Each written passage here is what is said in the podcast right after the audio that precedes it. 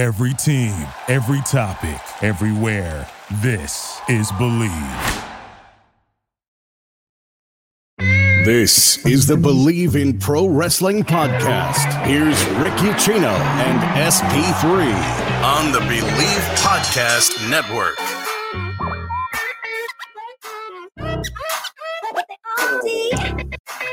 Well, my, my, oh my. You know, there, there, there's one thing that I constantly root for when it comes to this program. Just give me something to talk about.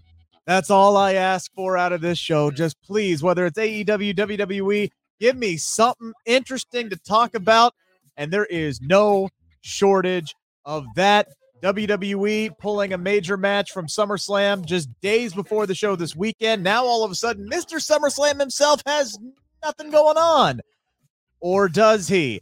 CM Punk was asked about Vince McMahon. He did not mince any words in that situation. We are getting return upon return upon return. Undisputed Elite coming back a week after Bryan Danielson makes his triumphant return although it wasn't very triumphant last night, was it? A shocking win in the main event for many.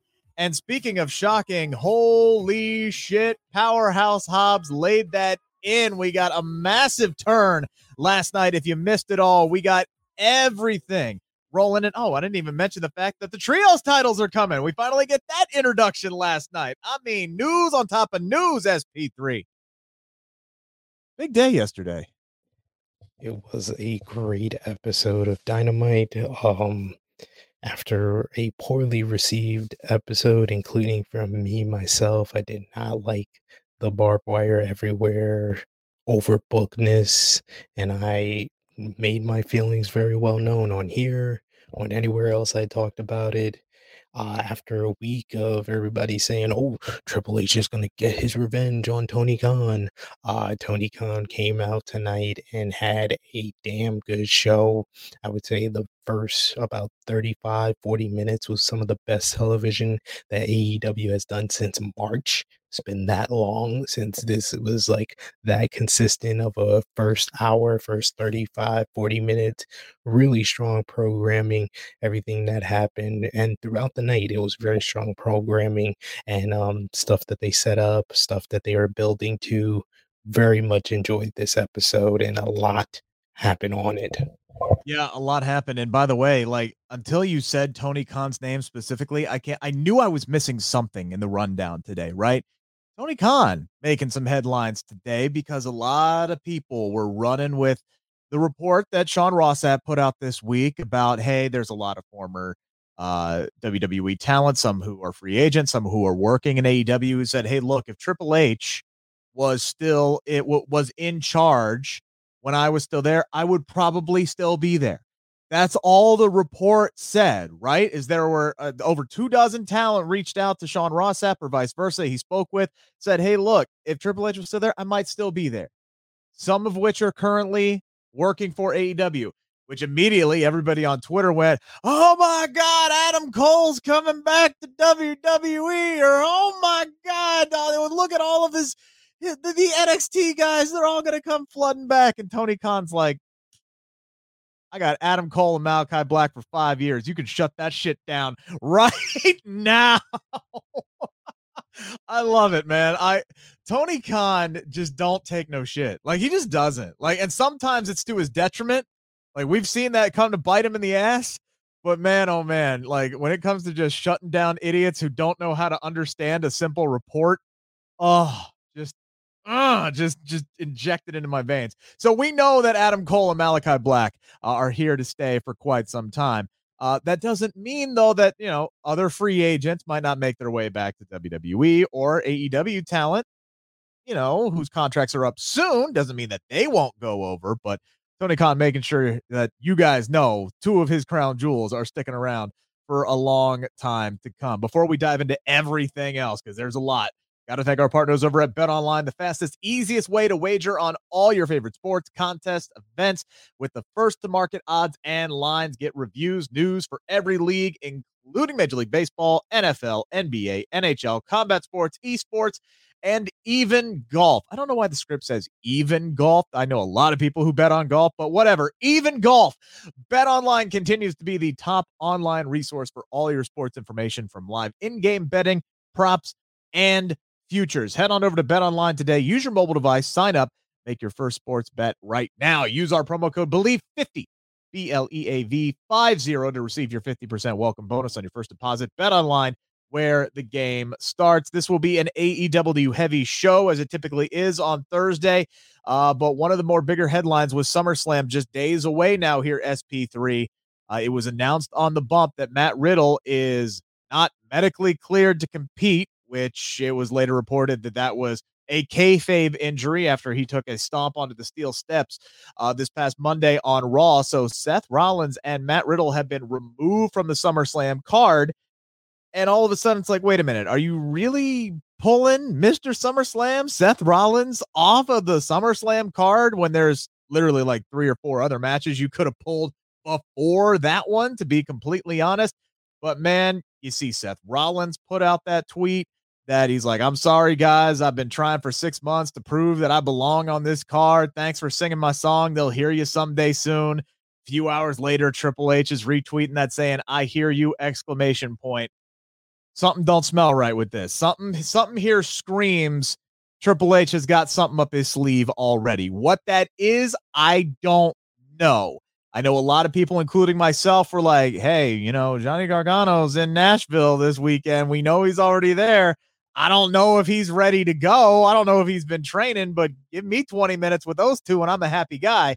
I don't necessarily think that's what it is, but there, there's something up here, right? They're not just going to willingly pull Seth Rollins from SummerSlam week.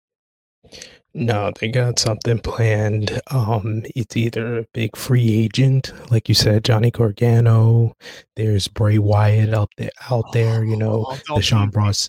The Sean Ross Sapp report did talk about a top free agent that uh, said that Triple H and Stephanie being in power would, you know, increase the odds of them uh, coming back to WWE. So I could see it being either one of those. I could see them taking Seth Rollins and inserting him into the Brock Lesnar and Roman Reigns equation, making it a triple threat last man standing match. First time ever. Let triple threat last How man standing. How would that even match. work? It'd have to be elimination, right? You'd have to do.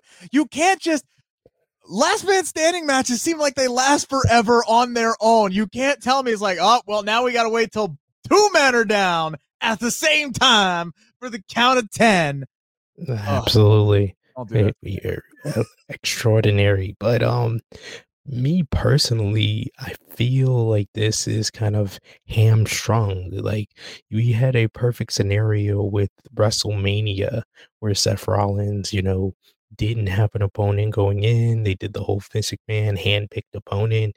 Yeah. It was Cody Rhodes, making Cody Rhodes his triumphant return. And they had a classic match, then went on to have two more great matches, including what a lot of people are calling the match of the year, especially for WWE, that Hell in a Cell match. I feel like it's a step down if they do the same thing with Johnny Gargano. Like I love Johnny Gargano, don't get me wrong. I think Johnny Gargano is one of the best baby faces, best in-ring workers that has come across WWE in years, but for all those Seth Rollins fans who are trying to convince people, like you know, they're, they're really they're really gearing up for Seth Rollins to become the next undisputed WWE Universal Champion. I'm sorry, that's a big shot in their face if Johnny Gargano comes back to WWE and he beats Seth Rollins at SummerSlam. And if it's Bray Wyatt, yeah, Bray Wyatt and Seth Rollins, that's a match that's never gone wrong. So either way, I'm just like, I kind of would have liked to have the Seth Rollins Matt Riddle matchup actually because that was going to be a great matchup. You you gave it time, you gave it some some type of build up. This I don't know. I'm going to wait and see. I'm going to be optimistic about it because I do have trust in Triple H, but this feels kind of hamstrung with the whole creative adjustments being the reason for this and not an actual injury. Yeah, so here's the thing about Johnny Gargano. Like, I, I said my words very carefully. If you gave me Johnny Gargano and Seth Rollins in a 20 minute banger at SummerSlam, I would be a very happy guy. I don't think Johnny Gargano would get a very big reaction from a massive mainstream WWE audience. I think there would be a, a, fair amount of crickets. I think there are a fair amount of mainstream casual fans. Now, granted, you might have a more hardcore audience at a show like SummerSlam where you're getting your your big wrestling fans in there. So maybe I'm off base there, but maybe you get that one big pop at SummerSlam, and then it's like, okay, you get a lot of people at the regular shows who are like, who the hell is this guy? Now, introducing Johnny Gargano to the main roster, having him beat Seth Rollins, that would be a great way of saying, okay, he's arrived, he's here.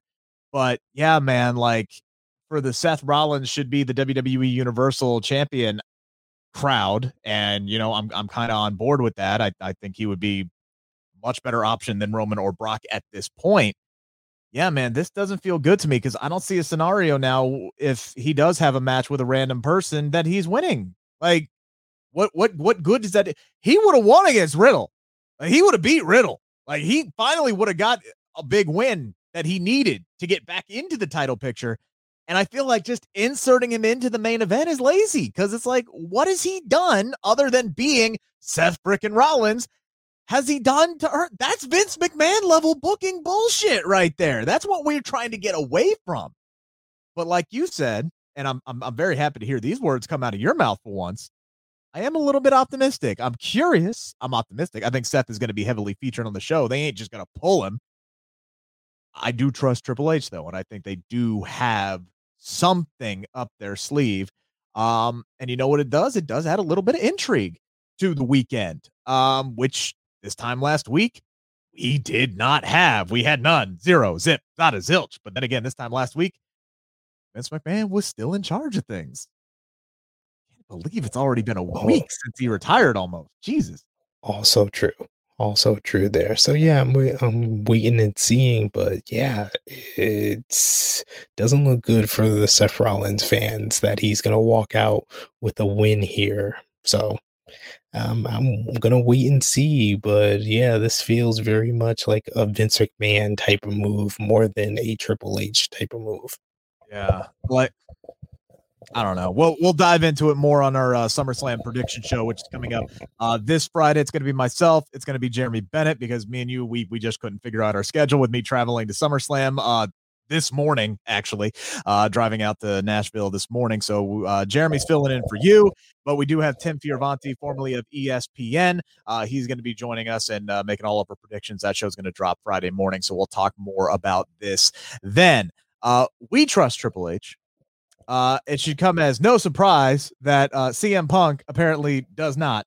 Uh, he was asked, he was asked about this today, and CM Punk not one to um, censor himself or close his mouth. Uh, pretty much laid some doubts about WWE's dynamic really changing under Triple H's leadership because he doesn't think that Vince McMahon is really retired. He still thinks Vince is going to be uh, very hands on uh, with everything. And then he just completely went there, man, and used a prime example. And I saw a lot of people throwing this out there. I saw that loudmouth JD from New York guy talking about this. Somebody from your channel tweeted it out as well. He compared the Brock Lesnar and Sasha Naomi situations and said, Hey, look, man, like they treated Sasha and Naomi like shit. They treated me like shit when we walked out because we had the biggest balls in the company uh, to, to just say well, enough is enough and we're done. Why didn't Brock get the same treatment? I don't know if it was you who put that tweet out from the True Heel YouTube, uh, you, uh, the True Heel Heat Twitter page or not, but that was before Brock came back, which I do think is is a fair difference that Brock ultimately did come back at the end of the night. But the comparison that he's thrown here, the comments that he made, is that is that fair to you that Punk made those comments? Yes, it was me, and yes, it's fair because Brock came from all reports. Brock came back at eight thirty. They okay. made those comments about Sasha and Naomi being unprofessional around 8:30 when they yeah. did that. So there was always a chance they had they had two and a half extra hours that Sasha and Naomi could have came back and returned at the end yeah. of the night to do what they had to do. But they didn't even think didn't even dare to say anything like like that about Brock Lesnar because Brock Lesnar had all the control. Brock Lesnar had them over a barrel in that situation, and they didn't even think about that. So yes, I think it was a fair comparison to compare those two situations because they wouldn't they wouldn't even think about it even if brock didn't show up. If brock would no show the entire event we would have never heard them say that brock lesnar let down the wwe universe because brock lesnar had all the control in that situation. Like i said before i wish sasha and naomi did the deed on that night and then walked out because then they would have been in control and yeah. maybe they wouldn't have been treated or have a thing said about them. So it's two totally different situations, but it is two situations that you can compare of how WWE handled them. The the only thing that I will say because I 100% get what CM Punk is saying. And and honestly, I think he's got enough experience and enough evidence uh to back up his claims. And you know, he has every right to feel as skeptical about this situation as he currently does.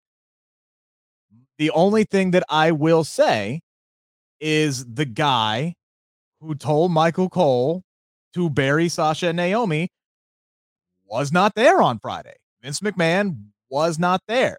So uh, a, a counterpoint could be made that things are different in the fact that no Vince McMahon there. Somebody walks out. They didn't bury him on TV. I think you know. But on Friday, on Friday, that was before Triple H became head of creative. Bruce Pritchard could have Bruce Pritchard uh-huh. is is we've we've said it once, we'll say it before. Bruce Pritchard is a puppet. He's a puppet that Vince McMahon is pulling the strings, and Bruce Pritchard could have handled that situation the same exact way that Vince handled that situation, but they wouldn't dare do that to Brock Lesnar. Oh, that's oh, the difference. That's the difference, and that's why the two situations is worth comparing. And Vince and CM Punk is on to something when he says that he doesn't believe Vince McMahon is really gone because you know there was an article out um over the last couple of days about Vince McMahon forfeiting his stock. He forfeited about thirty eight thousand nine hundred uh worth of his stock shares. This man basically gave up. Guess how many percentage of his ownership he gave up? 0.01% of his ownership. He is still an 80% owner. So, although he's retired, although he's resigned, we don't know if this is a cosmic move, a cosmetic move yeah. to take some heat off of Vince while this investigation is going on. We don't know what is the translation of this. We don't know if Triple H has been given the position of head of creative to be the fall guy if stuff doesn't work out, if the stock price goes down, and then they're like, Well, we tried with Triple H, we tried to yeah. give you what you want, but you didn't, you know, the you know, business didn't didn't do so well. So we gotta bring someone else in, we gotta bring Vince back. We don't know. Everybody is happy for now, but I think think CM Punk is just saying, guys, I don't know if anything's going to change that well. And he, he kind of basically, me and CM Punk is seeing eye to eye because I've been saying that from the very beginning that, you know, I'm going to wait and see. I'm I'm gonna have a little bit of optimism that I haven't had for my adult life when it comes to WWE, but but I will always have that word but involved with this because we don't know what's going to happen in a week, in a month, in a year from here. That's uh, all all very fair. And by the way, I do 100% uh agree with you in one instance and CM Punk. Even though he was not there that night, I can 100% guarantee can guarantee even Vince was there and still in charge, he wasn't going to bury Brock Lesnar. There was no way in hell that he was going to do that. So yeah, totally fair for CM Punk uh, to make the comments that he did. That a lot of people uh, were thinking about and saying very similar on social media. A lot of news coming out of AEW Dynamite last night, including the fact that look, we just got Bryan Danielson back. We're talking about all these injuries. Got a reports that Kenny Omega may be on the mend here soon, coming back. Maybe, hopefully, fingers crossed by All Out. But we know one thing is for sure the undisputed elite, they are making their return to AEW next week. in Columbus. Thank you because I will be there live for that show in Ohio. That's just a 90 minute drive for me as long as I go 9, you know, 15 over the speed limit, which I always do. Ain't no cops on I 71 anyway, but I'm excited for this. Undisputed Elite. I've missed Adam Cole. I've missed the dynamic of all four of them. You had the Young Bucks uh, last night just walking around like sad sacks, not even want to talk to Brandon Cutler on the camera, even though he booked the time last night. This is big. I'm excited for these guys to come back next. I'm I'm really anticipating this segment because I don't know what's gonna transpire because this segment with the Young Bucks was very intriguing and telling. Yeah. You know, they didn't want to speak to Brandon, they didn't care he booked the time. Uh they didn't know about the trios title. Brandon brought it up to them and said all your friends are gone about you team with with me. They totally shut that down. And then they came across Hangman Adam Page on his birthday, wished him a happy birthday. Hangman wished Nick a happy birthday. His birthday's today. Uh, you had you had that interaction. It sounded like Matt was about to apologize and reconcile reconcile with with Hangman, and then the cock blocks known as uh Dark Order came up, had the birthday cake, wish Hangman happy birthday, and got you know in the way of this reunion. And it seems like the Young Bucks are looking for that third man, which might be a cleaner, might be the best bout machine. And we don't know how Adam Cole, Kyle O'Reilly, and Bobby Fish is going to be thinking about what happened with Hangman. They're not going to what they think about a looming threat of Kenny Omega coming back. And they have established themselves as an undefeated trio in AEW. Maybe they have their eyes set on the trio championships. Maybe we have a situation where Adam Cole is once again in the middle of his work friends and his his college friends, and he doesn't know who he's going to team up with for the trio championships. There's so many different ways that they can go here, but I'm very intrigued, and this is something that you know we were wondering when the Young Bucks lost the tag team titles, to, uh, you know, two weeks ago, where were they going? And now it's very interesting, whatever path they go down. You know what this felt like? I, I got another one of the my great analogies for you. It it felt like when the Young Bucks and Hangman ran into each other. It was like you ran into your ex girlfriend and you started talking to her, and you're like, "Oh, we're making nice. This is really great." And then the chick you're kind of talking to kind of walks, kind of walks up. And is like, hey, who's this? What's going on? Hey, so about the plans we were making for the other night, and just totally shit over the situation. That's exactly what happened between Adam, uh, the Young Bucks and Hangman Adam Page last night. But I, I agree with you. This is about to get very juicy. I think I'm not even thinking about Kenny Omega right now. I'll believe he's back when he's back. But for me, yes, it's like eh, Adam Cole again, work friends, college friends. But man, I could definitely see a situation here where the undisputed elite is about to be split in two, which they have teased heavily before. So let's dive into this. It's time to answer the five count on the Bleav Podcast Network. Tony Khan is a smart man. He ain't going to dangle the carrot unless he knows there's a chance that we're going to get that reward, right? So, I could definitely see a situation. The trios titles announced last night. Very nice, shiny new shiny belts. Not new belts because they've been around for about what a year now. Uh, and they're finally on. They're finally going to be on television. All out in Chicago. We're going to crown the first ever trios champions. I could see a situation where we get a match where it is going to be Adam Cole, Kyle O'Reilly, Bobby Fish versus Hangman Adam Page and the Young Bucks for the Trios Championships in Chicago. So I will go ahead and I'll ask the question true or false? Hangman Adam Page and the Young Bucks, they are going to reunite and they are going to become the first AEW Trios champions. SP3, true or false? I think that it's true that the Hung Bucks are gonna enter are gonna enter the trios championship tournament as a trio. They are gonna get through and make it to the finals. But I think the undisputed elite might be the reason why Hangman Adam Page doesn't make it to all out. and he gets taken out and they need a replacement and you hear that battle cry, the one wing angel flies, and that's the call that ha- that Kenny Omega needs. Kenny Omega replaces Hangman Adam Page, and the Young Bucks and Kenny Omega are the first ever AEW trio champions. And then we got an interesting scenario here you know, how is Hangman to feel about being replaced by Kenny Omega? He's the one that, you know, unseated him. He he can bring he can come back when he's healthy and bring up the fact that, hey, Mm-hmm. Matt, you gave me the nod to give him the bu- buckshot lariat at full gear because that is a story thread that they left wide open in his final promo on Dynamite after full gear. He said, I haven't gone back and watched the ending of full gear. He's had what nine months, nine, ten months since then. Has he watched the ending of full gear? But if if Hangman wants to be the one to tell him that what happened, what he didn't see, there's always that. There's so many different ways that they can go here and still extend this whole storyline for after All Out. But I just think the scenario of the Hung Bucks reuniting, getting to the finals, and then Undisputed Era taking out Hangman Adam Page to for him to be replaced by Kenny Omega.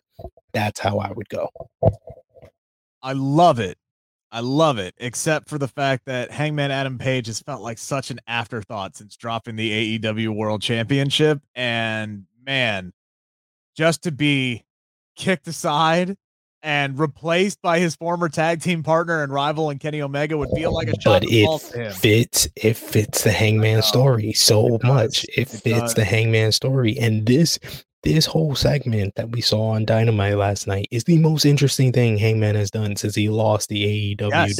the AEW World Championship at Double or Nothing. And that's what I've been asking for. Just give him something interesting. And they finally put the whole story of the Hung Bucks possibly reuniting on TV. So I'm here for it. I, I can't help but laugh every time I hear that name. Anyway, um, but we were talking last week. It felt like it felt like Hangman's been in limbo. Like they're waiting for something right? They're they're they're waiting for something to do with him because he's he's just been floundering around and floating in the back and hanging out with his old buddies, Dark Order, and this, that, and the other thing, and nothing really of substance has has come along for him.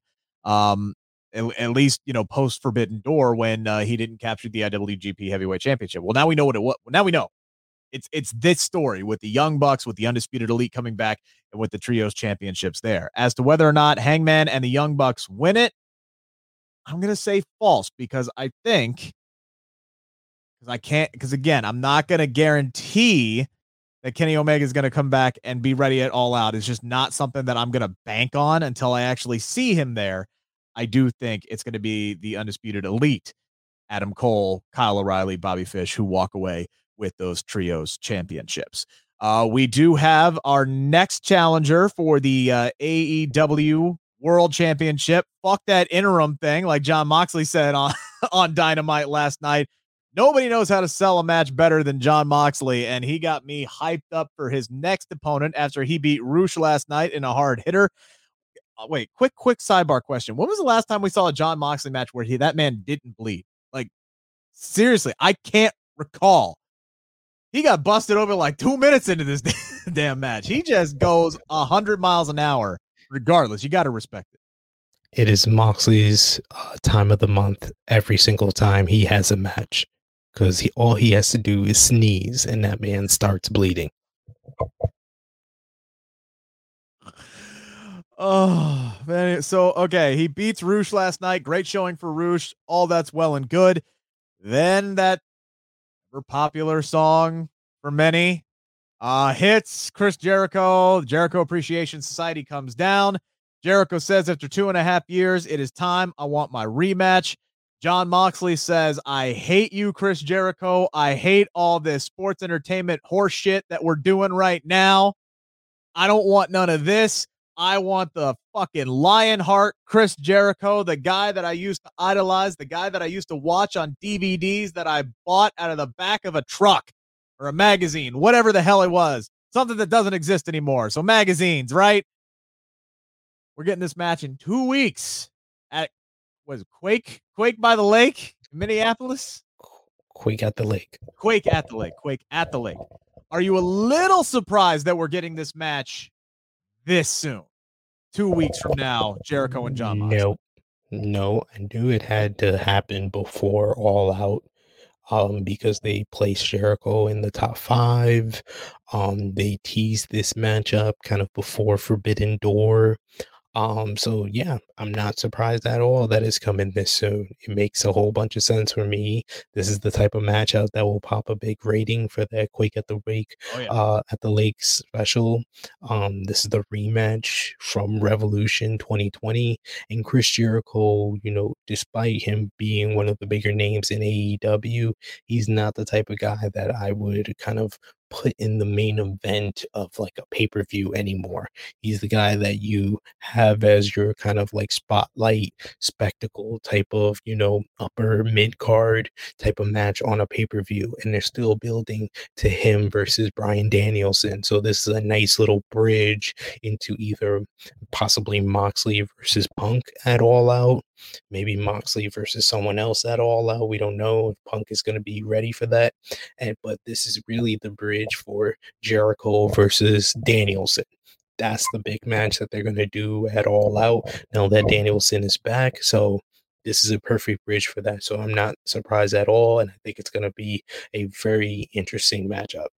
Yeah. Um. Unfortunately, this is something that screams gang wars to me, as Sean Ross Sapp would say. I I, I feel like there's going to be so many different people from JAS and and obviously the Blackpool Combat Club that are going to get involved in this, especially the way that Bryan Danielson's match uh, went down uh, last night, which we'll get to coming up here. But yeah, I think this makes all the, mo- the most sense, all the sense in the world to to go here. This has been the natural progression with all of the you know Eddie Kingston storylines interweaving between JS JAS and and the Blackpool Combat Club. So this makes all the sense in the world to me. And it also tells me that Tony Khan is very confident that CM Punk will be ready to go by all out. Um, because I don't know where else they could go after that. Like, I don't know unless maybe you, you, you pivot, maybe you go toward Eddie Kingston. I don't know if that makes a whole lot of sense. Uh, he and Moxley not always seeing eye to eye. That could be an interesting, fun little matchup, but um, it, it just makes all the sense in the world that they would do Punk and and Moxley and Chicago and Tony Khan if they're doing this match this quickly right now to get this one out of the way and move Jericho on to the next thing that he's got coming up, whether it's Danielson or somebody else. This to me says even though his foot is burning constantly 24 7, they feel like CM Punk is going to be at least ready to go enough to do a match with Jon Moxley in Chicago, which I think is very, very, very good news. Moxley should retain here. It's going to get nuts. It's going to get crazy, but hey, it's professional wrestling. Let's effing go. Last night's main event, little crazy. Uh, Daniel Garcia, Bryan Danielson, a lot of Daniels in this match. Jericho screaming Danny every five seconds. I'm like, will you stop that? I'm getting confused here. But regardless, uh, this was a really, really good match. This was one that I thought was going to be your typical Daniel Garcia match where he has a really, really good showing, but in the end, he ends up losing because more often than not, that's what Daniel Garcia is there to do. He's there to get over and defeat. But a really surprising finish where a mystery arm comes up, grabs Bryan Danielson's ankle, he kicks the thing off, and that causes just enough distraction uh, for Garcia to put Bryan Danielson down, puts him in the sharpshooter, pins him down. Bryan Danielson passes out, and Garcia gets the big win, spoiling Danielson's return last night. So, a lot of people complaining about the shenanigans, saying that doesn't do much for Daniel Garcia. I again, it's Twitter, man. That's the first thing that I saw is people complaining that that win. If you're gonna make somebody, make somebody. That's what I saw on Twitter last night. You all right with Daniel Garcia spoiling Daniel Bryan Bryan Danielson's return? A lot of Daniels. Are you are you cool with the finish last night? This is New Japan Booking 101. You have the guy who's returning, who is returning before he's 100% healthy in storyline. And that becomes the story that he's a little bit rusty. He's like, he can't go the same way that he used to. Bryan selling in this matchup was superb. Uh, just him trying to do the comeback after the missile drop kick and just collapsing, the, the faraway look in his eye And I know there's some people like, I don't like playing like that because I was really scared. That's the point. That's the point, stupid. Um, you're supposed they're supposed to they're supposed to work you with that, and Bryan did an excellent job of that. And Daniel Garcia, at the end of the day, he's a sports entertainer. He's a technical wrestler. He's a heel.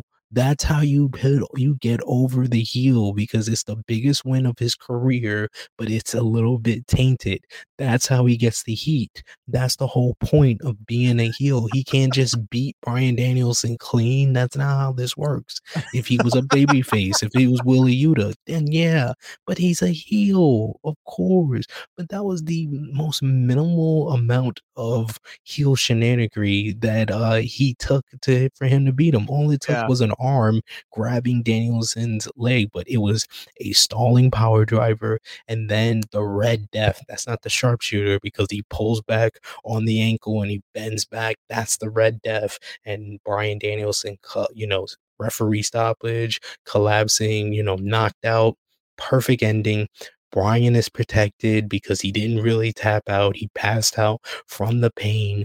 This was a perfect ending to this match. And the second time in three weeks, they gave me a very surprising finish. The first one was Swerve in Our Glory winning the yeah. AEW World Tag Team titles. And this one, I didn't expect it, but it was New Japan booking one on one so many times. Someone from New Japan, more recently, Kushida. Kushida made his in ring return to New Japan Pro Wrestling and he lost a tag team match. Didn't lose it because his partner lost it. He lost it by being submitted by Taiji Ishimori to show that although Kushida had been wrestling in WWE, he just wasn't ready to be wrestling back in the New Japan um, ring. And this starts the story for Kushida to work his way back and to eventually verse Taiji Ishimori for the IWGP Junior Heavyweight Championship. Here, this sets up Daniel Garcia, gives him a big win after he lost to Wheeler Yuta for the ROH Pure Championship. But you also are setting up Bryan Danielson versus Jake Hager in one of these weeks of Dynamite. And then after he beats Hager, he can go to versus Jericho at All Out. And then coming all out of All Out, he has unfinished business with Daniel Garcia. This is how you extend a feud. This was great booking, one on one, in my opinion. And, and here's the thing you could make the argument this one was going to be tainted regardless because of Bryan's condition throughout the entire match. The dude could barely stand. He wasn't 100% for this match. So, how can you make Daniel Garcia? How can you say he's made and he beat Bryan Danielson clean if the dude was half concussed.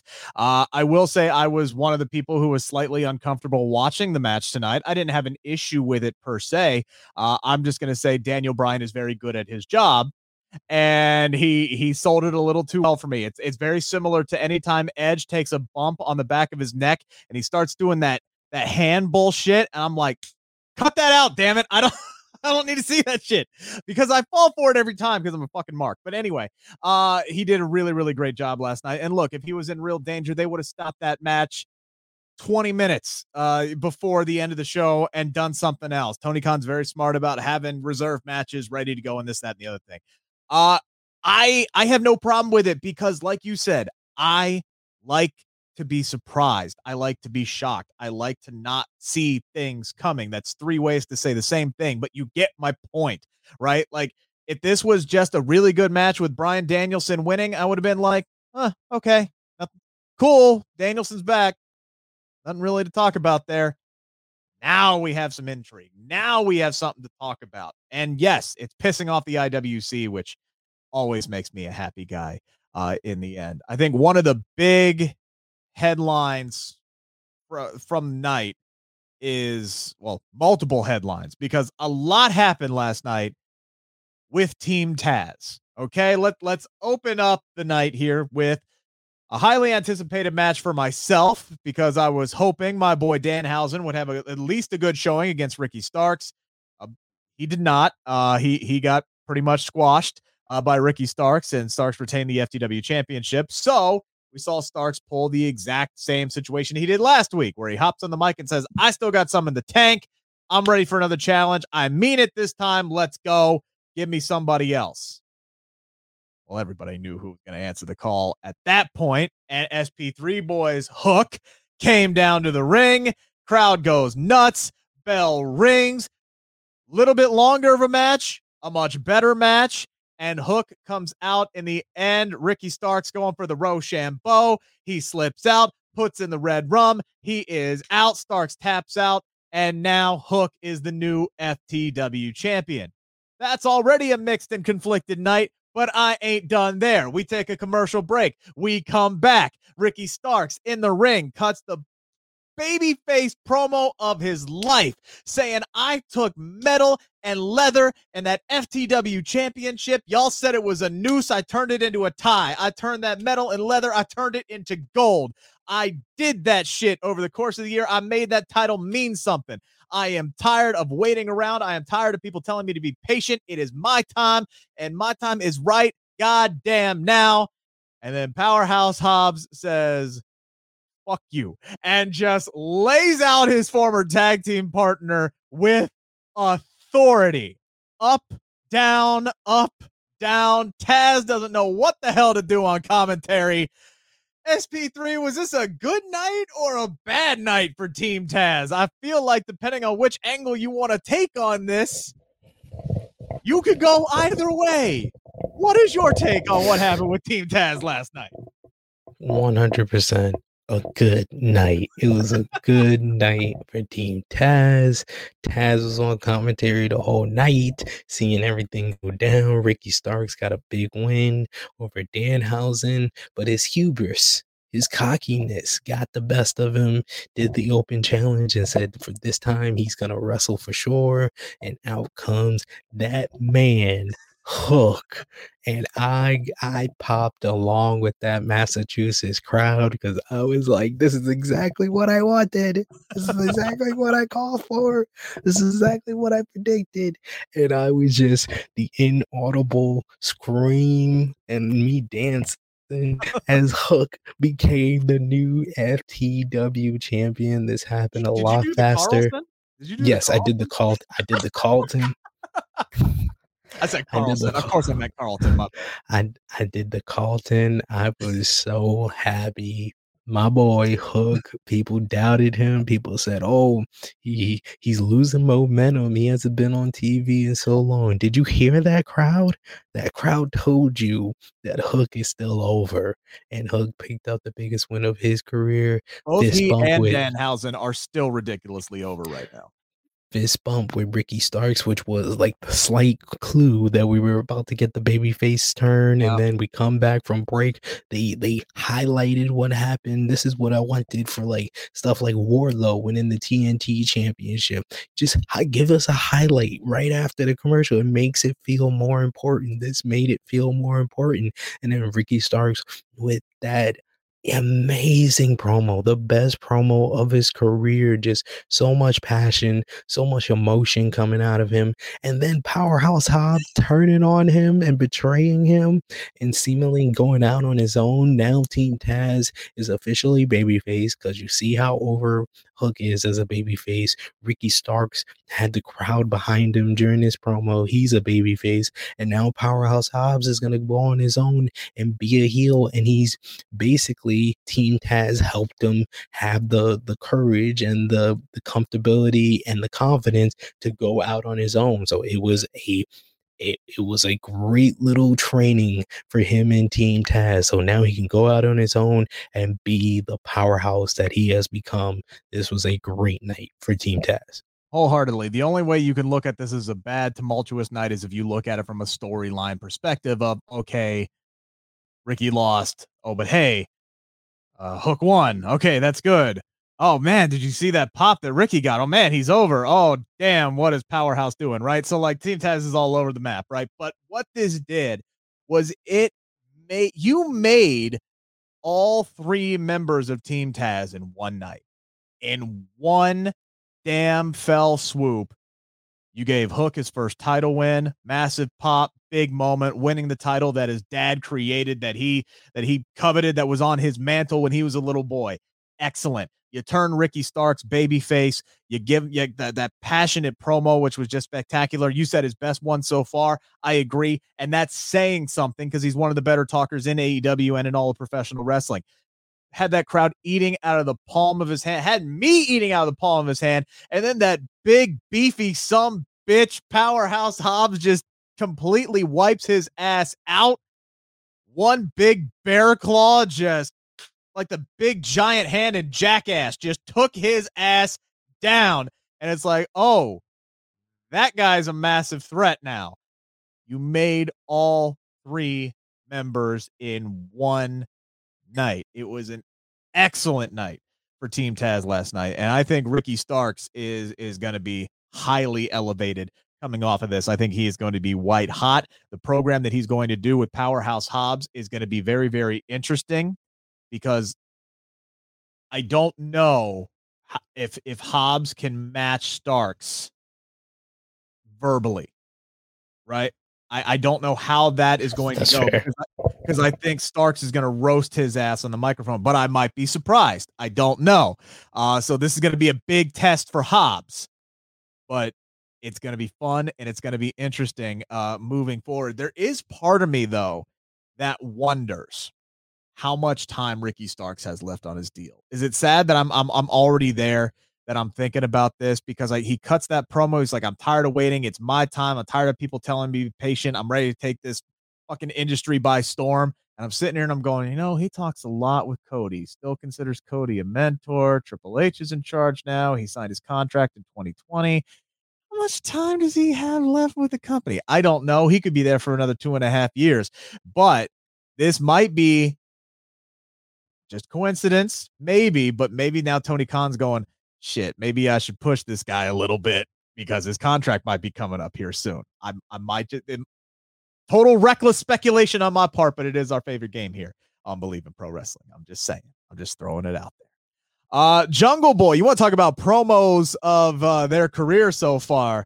Uh, Jungle Boy coming out with the Jungle Big Boy language last night, just flat out calling Christian Cage the biggest pussy he has ever seen in his life. Uh, calling out his wife divorcing him on television, just straight up savagery from Jungle Boy last night. So I'll ask it. Who went who went there further? Who crossed the line further? Is what we got from Jungle Boy last night or what we've been getting out of Christian Cage the last couple of weeks? It's definitely Christian Cage.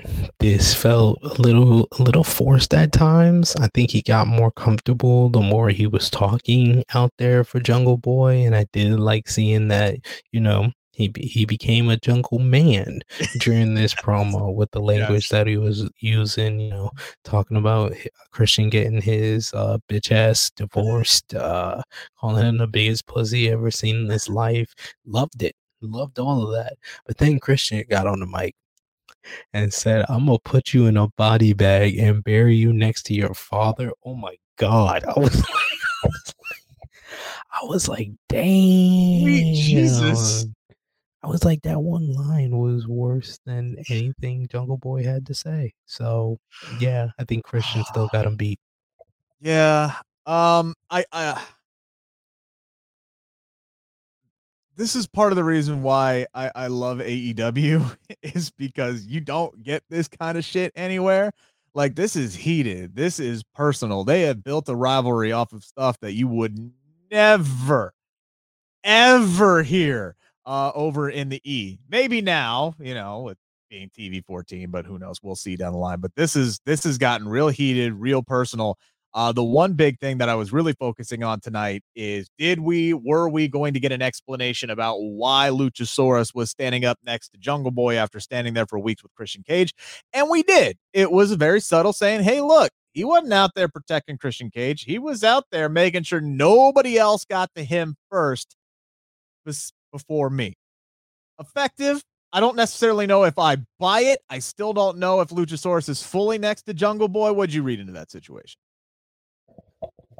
I was fine with the explanation and the fact that they actually gave us one. I'm not used right. to that always in my wrestling, so right. that was a little bit refreshing. But at the same time, it still feels like the wrong decision. It still feels like you should still have Christian manipulate uh Luchasaurus. So I liked Christian's line saying that, you know, you looked more powerful than you ever did next to me, and now you just went back to being um Jungle Boy's little bitch. Like so so or his lap dog. So Lap yeah, dog, yeah, that was one. he needs to he needs to become become the dinosaur that Christian wants him to become instead of the dinosaur that he's always been. Remember We're Back? You, you ever watch that cartoon? We're Back with the Yeah. the the cartoon dinosaurs who are all goofy and silly, and then they meet the, like the ringmaster that turns them into like the vicious dinosaurs that they used to be, right? That's where that's that's where we're at with Luchasaurus right now. Is he going to be the goofy cartoon dinosaur, or is he going to meet the ringmaster, which is Christian, and then he's going to turn into the big badass T Rex? He's still coming down there in like the the slate black awesome ass look, and I'm going, man, he's still dressing like a heel. But then I'm looking at Jungle Boy and I'm going, damn man, he's just matching the fucking jacket that he's wearing. Like he's just accessorizing. So it's like I don't know which way they're gonna go, which is kind of brilliant on AEW's part. But yeah, I I want big badass heel Luchasaurus. It was excellent what we were getting out of him. That's Jungle Boy. Jungle Boy's got a bright future as a singles competitor. I don't know what Luchasaurus's ceiling is, but I know it's not very high being Jungle Boy's lapdog. I would like to see him branch out on his own because I feel like this guy is is a Kane level monster, except he can actually work. you know what I'm saying? So I I feel like there's a much better ceiling for him as this unstoppable force monster, and I don't care if he is a dinosaur. Like I, don't care. That doesn't bother me. I was also one of those dudes who wasn't bothered uh, by Kris Statlander being an alien. You know, they're just characters. It is a TV show after all. Appreciate you guys tuning in today. Make sure to give us the thumbs up there. Make sure to hammer that subscribe button, inch and ever so close to 400 subscribers. We appreciate you. We love all of you guys who join us every single week. Uh, make sure to check out my interview with Happy Corbin, or my interview with Athena, or my interview with Renee Paquette. All still relevant, all still good. Uh, you know, appreciate again everybody who has checked that out or read about them on Cage Side Seats. Can't thank you guys enough. SP3, big weekend ahead, SummerSlam weekend. Again, we got our prediction show coming out on Friday. I'm going to be at the press junket on Friday, which means I'm going to have more interviews dropping here very, very soon. You also got a lot going on in the True Heel Heat YouTube channel. So tell the folks about it. Yeah, I'll be on the True Heel Heat YouTube channel about four straight days to uh, later today at 105 p.m. Eastern Time. I review AEW Dynamite in a little bit more detail, segment by segment, with my good brother Jimmy Macaram uh, for AE Ramble episode 53 on Friday, 12:05 p.m. Eastern Time. Myself and Kenny Bolin will preview WWE SummerSlam True Heel Heat 186 on Saturday at 11:05 a.m. Eastern Time. It's a big one because we got two special guests. The one, the only, the master of ceremonies here on the Bleav in Pro Wrestling podcast, Rick Ucchino, as well as the legendary Dutch Mantel. The Smack Talk trio will be bringing the heat, no filter, no structure, not not how No we do it time limit. No time limit. No, it's a it's a no time limit. Two out of three falls matchup with us three and Miss Chrissy Love. We're gonna be talking about the week in wrestling. Triple H as new head of creative. We're gonna ask Dutch Mantel his thoughts on Vince McMahon's retirement. Does he think Triple H will be successful for the company? Does he see big changes? We'll talk about it all on True Heel Heat 186 and get the final predictions before SummerSlam. The fellas will be live on at 8 at 8 p.m. Eastern time on the True Heel Heat YouTube channel with our watch along for WWE SummerSlam. And then on Sunday at 11:05 a.m. Eastern time, myself, Miss Chrissy Love, and Stephanie Hypes will review WWE SummerSlam in full detail. So that's on the True Heel Heat YouTube channel. T R U H E E L H E A T True Heel Heat. Check it out. Follow him on Twitter at True Heel SP3. Follow me at Rick Ucchino, UCC H I N O. Thank you guys. Enjoy the rest of your Thursday. We'll be back with you guys tomorrow, 7 a.m. SummerSlam weekend. Get hyped. Who knows what the hell is going to happen this weekend? It's crazy. It's uncharted waters, unprecedented times. The world of professional wrestling. Thank you for joining us here today on the Bleav in Pro Wrestling podcast brought to you by Bet Online. Thank you for listening to Bleav. You can show support to your host by subscribing to the show and giving us a five star rating on your preferred platform. Check us out at Bleav.com and search for B L E A V on YouTube.